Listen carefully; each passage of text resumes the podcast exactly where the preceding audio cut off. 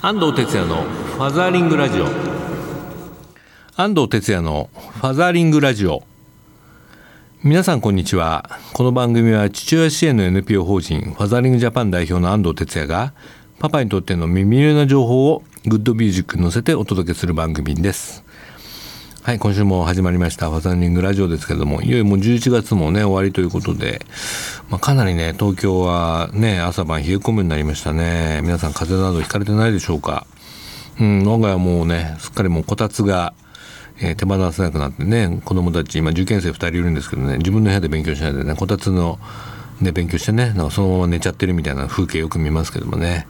横でね猫も寝てますけれども。はい、まあ、なんか冬らしいそういった風景がねこう見られるようになりましたね。まあ、巷ではもうこの間ハロウィンやってたと思ったらもうねクリスマスツリーに早変わりしてますね。まあ、いろんなショッピングモール行ってもねもうクリスマス商戦始まってるななんて思いますし、ね、今年はなんか三の鳥まであるんですか？なんかねこの結構ねそういったお祭りもこれからねまたあるみたいですけれども。鳥の市ね、うん、うちも近くにもありますからね。行ってみたいと思います。またねお正月の準備みたいなね始まって新聞のチラシにねおせち料理なんかが結構入ってきましたね。まあいよいよこう年末に近づいてるななんてねちょっと慌ただしい気分にもなったりするんですけども、ね、皆さんどどのようにねお過ごしでしょうか。ファザリングラジオではツイッターも受付中です。ご利用の方はハッシュタグシャープ84に FM をつけてつぶやいてください。それではファザリングラジオ今週も30分間よろしくお願いします。この番組は少子化問題の解決を目指す一般財団法人ワンモアベイビー応援団の提供でお送りいたします。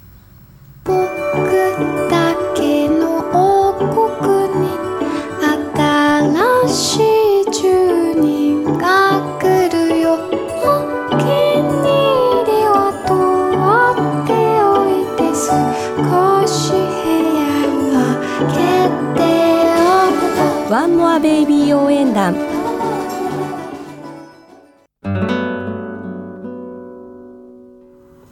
ァザーリングラジオ FM 西東京からお届けしています。ここからはインフォメーションのコーナー。このコーナーでは子育てに関するニュースなどパパたちに知っていてほしい最新トピックスを紹介しています。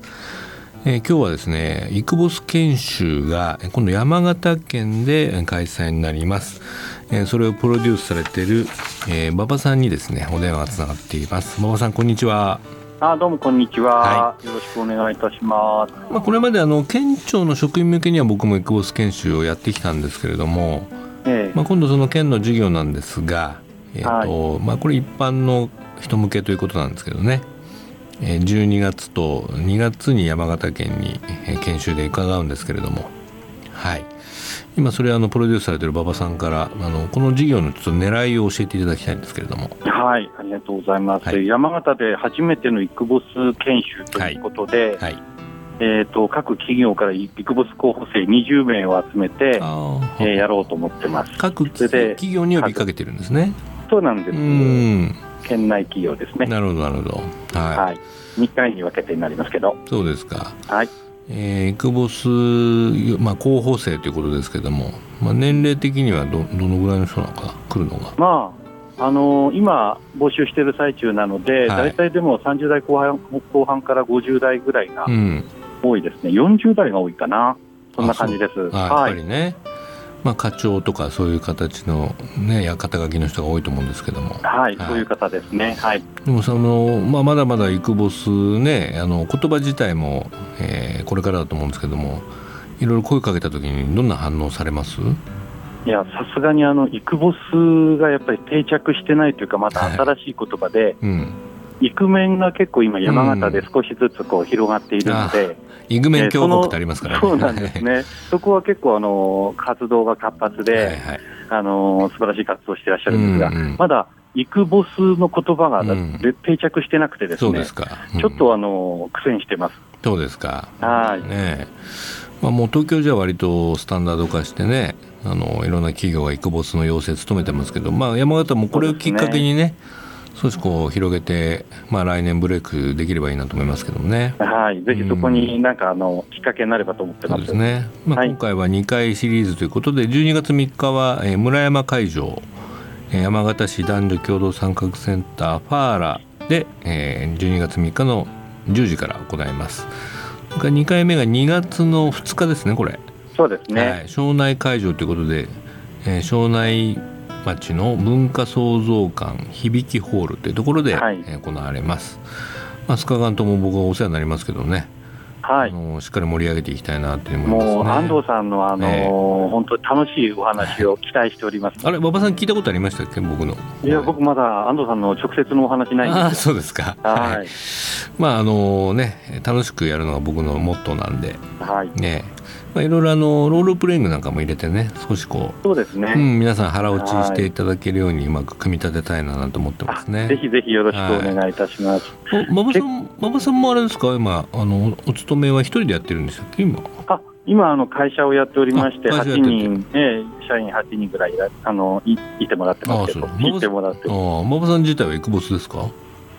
ああのそうありたいと思ってそうありたい。はい。そうですか。じゃあ今回は、あのね一緒に学んでいただければと思います。そうですね。あのぜひあのプレーにも参加していきたいなと思います。結構やっぱり社員の中には子育てとかしてる人いますよね。えっ、ー、とね、うちは今子育て中の社員がいないんです。あ、いないんですか。えー、僕だけなんです。ああ、そうですか。うん、えーまあね、今後いろいろ、まあ、介護の、ね、ことなんかも出てきますし。出てきますね、うん、やっぱり働き方をね、今のうちに整えた方がいいかなと思いますね、うん、ぜひぜひ、はい、やっぱりあの新しいスタイルのリーダーシップは何かっていうのを、うん、やっぱり伝えていく必要があるなというふうに思っているんですね。そうですね、うん、かつてはみんな、ね、長時間働いてればよかったんですけどもね、そうなんですね。働き方がものすごく多様化して変わってるじゃないですか。はいはいはい。だからやっぱり未来志向でこう、ありたい未来をこう考えて、うん、そしてどうやって一歩踏み出すかっていう、うん、あの考え方を、うん、ぜひここの場で知ってもらいたいなというふうに思います。わ、かりました。狙いはもうバッチリですね。はい、はい、じゃああの伺いたいと思いますんで、また12月3日ね、はい、よろしくお願いします。はい。はい、というわけで今日のインフォメーションコーナーは、えー、イクボス研修 in 山形ということで、えー、プロデューサーの馬場誠さんにお話を伺いました。馬場さんどうもありがとうございました。はい、どうもありがとうございました。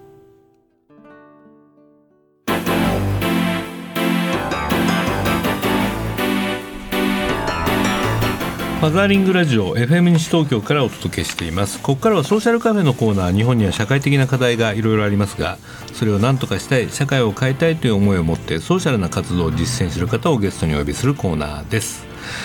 えー、今日のゲストは地元西東京市にある NPO 法人子どもアミーゴ事務局長の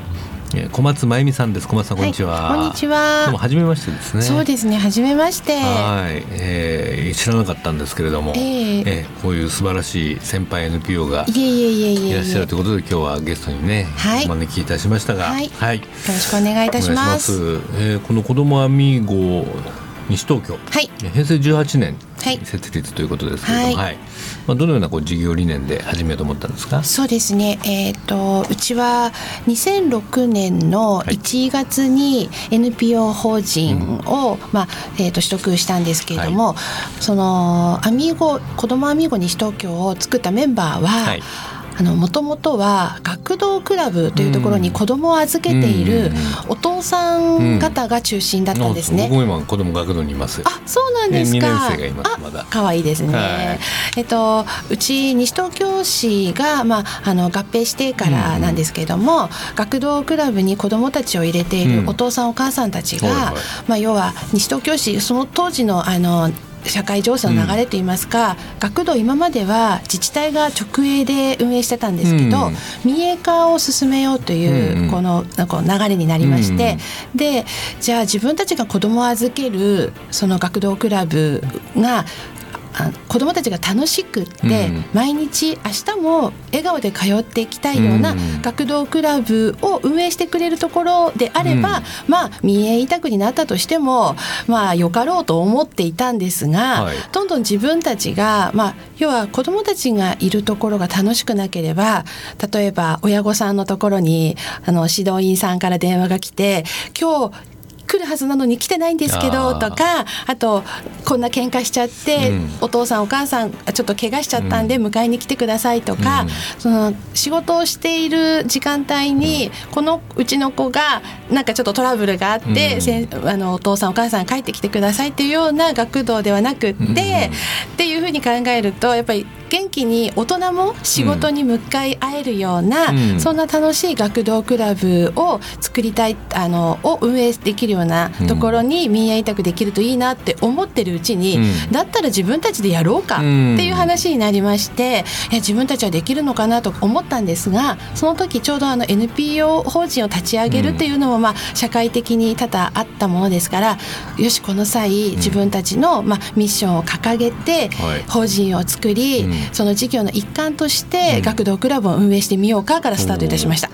そうですか。はい。今現在はないくつはい。えっ、ー、と2007年の4月から学童クラブの受託が始まったんですが、はい、えー、最初は1件だったんですけど、うん、翌年2008年で3件増やしまして、ああの1件3件って言ってますのはあの自分たちが自主的な運営ではなく西東京市がその民営委託をするタイミングでエントリーをして、うん、でまああの市民の皆さんにも選んでいただいたというところで、うん、2007年の4月から1 1箇所、うん、2008年からプラス3箇所、そして2011年からはあの児童センターといいまして、ね、あの夜間も開館している要は中高生の子たちにも利あの利用してもらえるような児童センターというのと、プラスアルファ同じ施設の中に学童クラブが2個ありまして、うん、そちらもやはり同じく民営委託ということであの行政の方から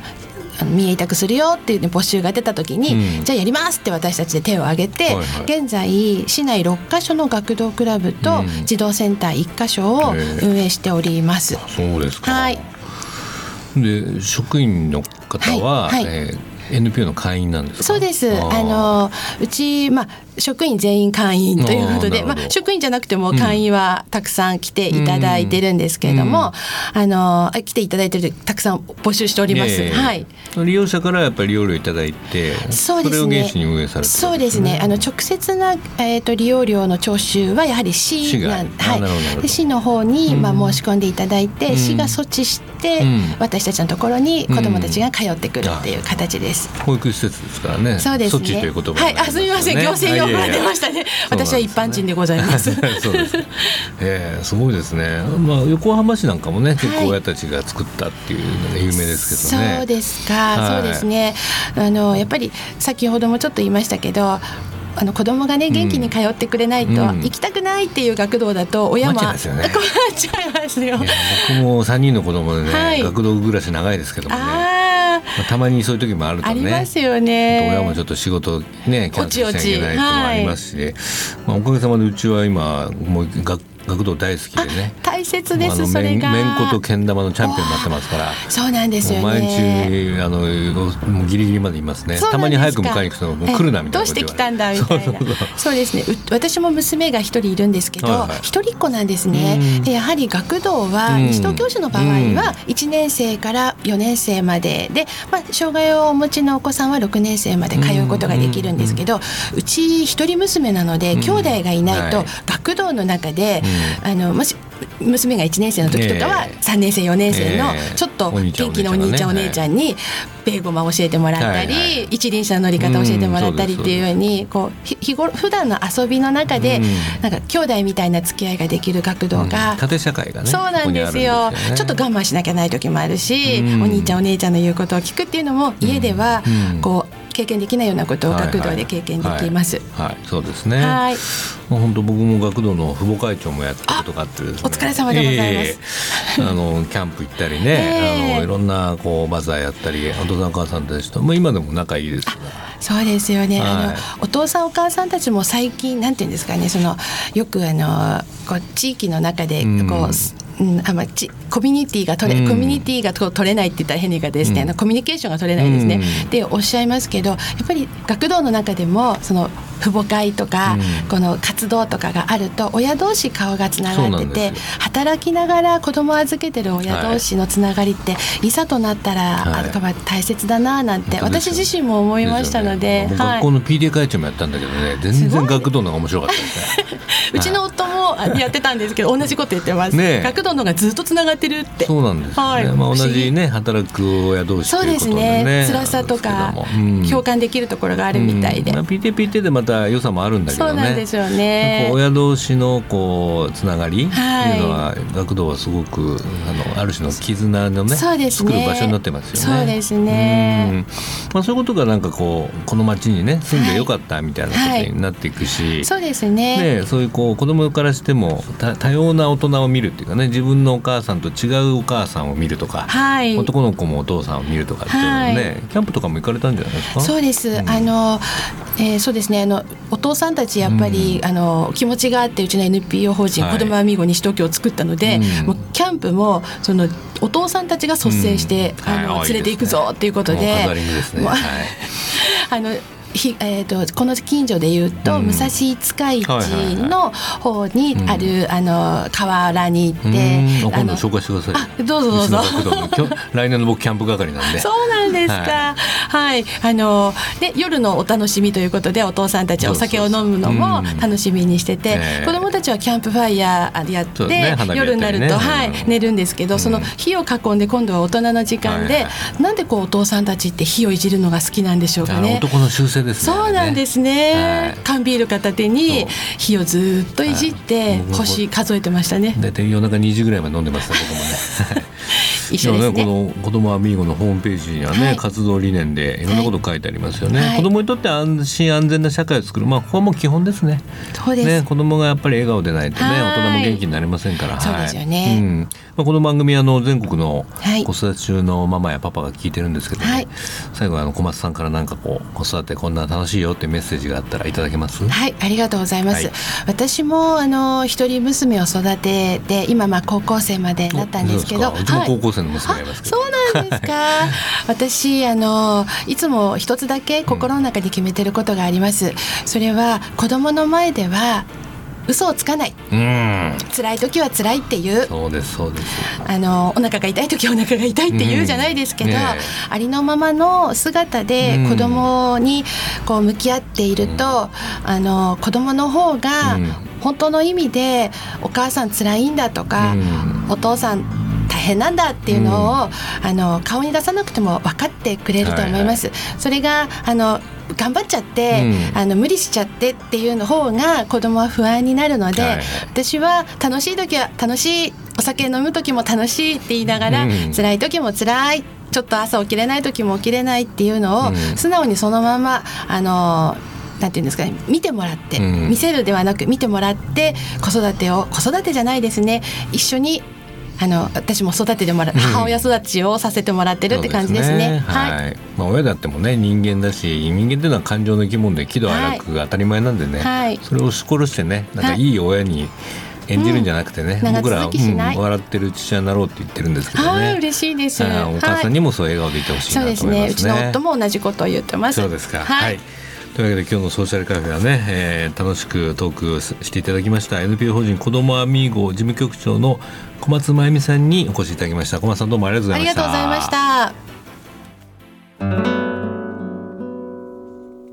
した。絵本コーナーパパ読んでです。このコーナーで週末パパが子供と読みたいおすすめの絵本をご紹介します。今週はこちらですね。ブレーメンの音楽隊。グリム童話よりということです。ちょっと読んでみましょうね昔々遠い国に一頭のロバがいました。ロバは毎日朝から晩までご主人のために一生懸命働きました。雨の日も風の日もロバは小麦小麦の詰まった重い袋を運び丸太を積んだ荷車を引きました。そうしてすっかり年を取りだんだん前のように元気よく働くことができなくなりました。ご主人はそんなロバを見て考えました。この老いぼれはもう役立たずだ。殺して皮を売ってしまおう。賢いロバにはご主人の気持ちが手に取るように分かりました。そこで皮を剥がれる前に逃げ出しました。そうだブレーメンに行こう。そこで音楽隊に入るんだ。とっとっとっとロバは足取りも軽く村を抜けブレーメンに向かいました。少し行くとロバは年を取った猟犬に会いました。猟犬は息を切らしぐったりと座り込んでいます。おやおや N 君そんなに疲れてどうしたんだね。ロバが尋ねました。僕はすっかり年を取ってこの頃走るとこんな風に息が合ってしまうんだ。もうとても狩りなんてできやしない。そしたらご主人たら僕にはやる餌が欲しくなって。だったらわしと一緒にブレーメンに行こう。そこで音楽隊に入るんだ。ああそれはいいね。犬は喜んでロバについていきました。はい。こういう形でねあの、まあ、ロバがこの犬に会ったりとかですね。今度その後は猫。そして鶏、まあ、この4人組でねブレーメンを目指すんですけれども。えー、着いた先はですねなんとその泥棒の家だったんですね、まあ、そこでちょっとまた一悶着があって、まあ、物語は終わるんですけれども、まあ、これあのグリムドアねあの、まあ、グリムドアって結構あのなんていうのかなリアリティがあってですね割と結構残酷だったりするというね面白い物語が多いですね。えー、この家をね追い出された4匹のね動物たちが最後どんな、えー、エンディングをねあの作ってくれるのか是非ね絵本楽しんでいただきたいというふうに思います。えっと、こちら、絵本ナビにもね、こんなレビューが来てましたね。えー、ナイナイセブンティーンセブンさん、30代、ね、方からです。愉快な動物たちが奇想天外に自分たちの居場所を見つけ出すお話。ページをめくるたびに次はどうなるんだろうというワクワク感がありました。絵も綺麗な色色使いで、えー、線も可愛い絵本でしたということですね。はい、これぜひねちょっとお父さんがあの子供に読んであげてほしい絵本として紹介したいと思います、えー、今週の絵本はブレーメンの音楽隊グリムの童話よりゲルダ・ミューラー作伏見美沙役 BL 出版から発売になっています。Facebook ページにもリンクを貼っておきますのでご覧ください。今週のパパ読んででした。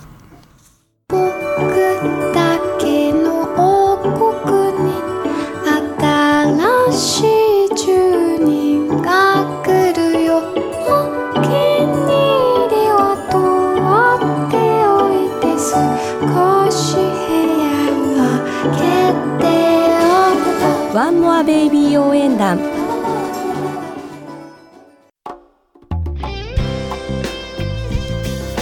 ァザーリングラジオそろそろお別れの時間になりました。イベント情報です、えー、僕がもう一つ代表を務める NPO 法人タイガーマンスキンの、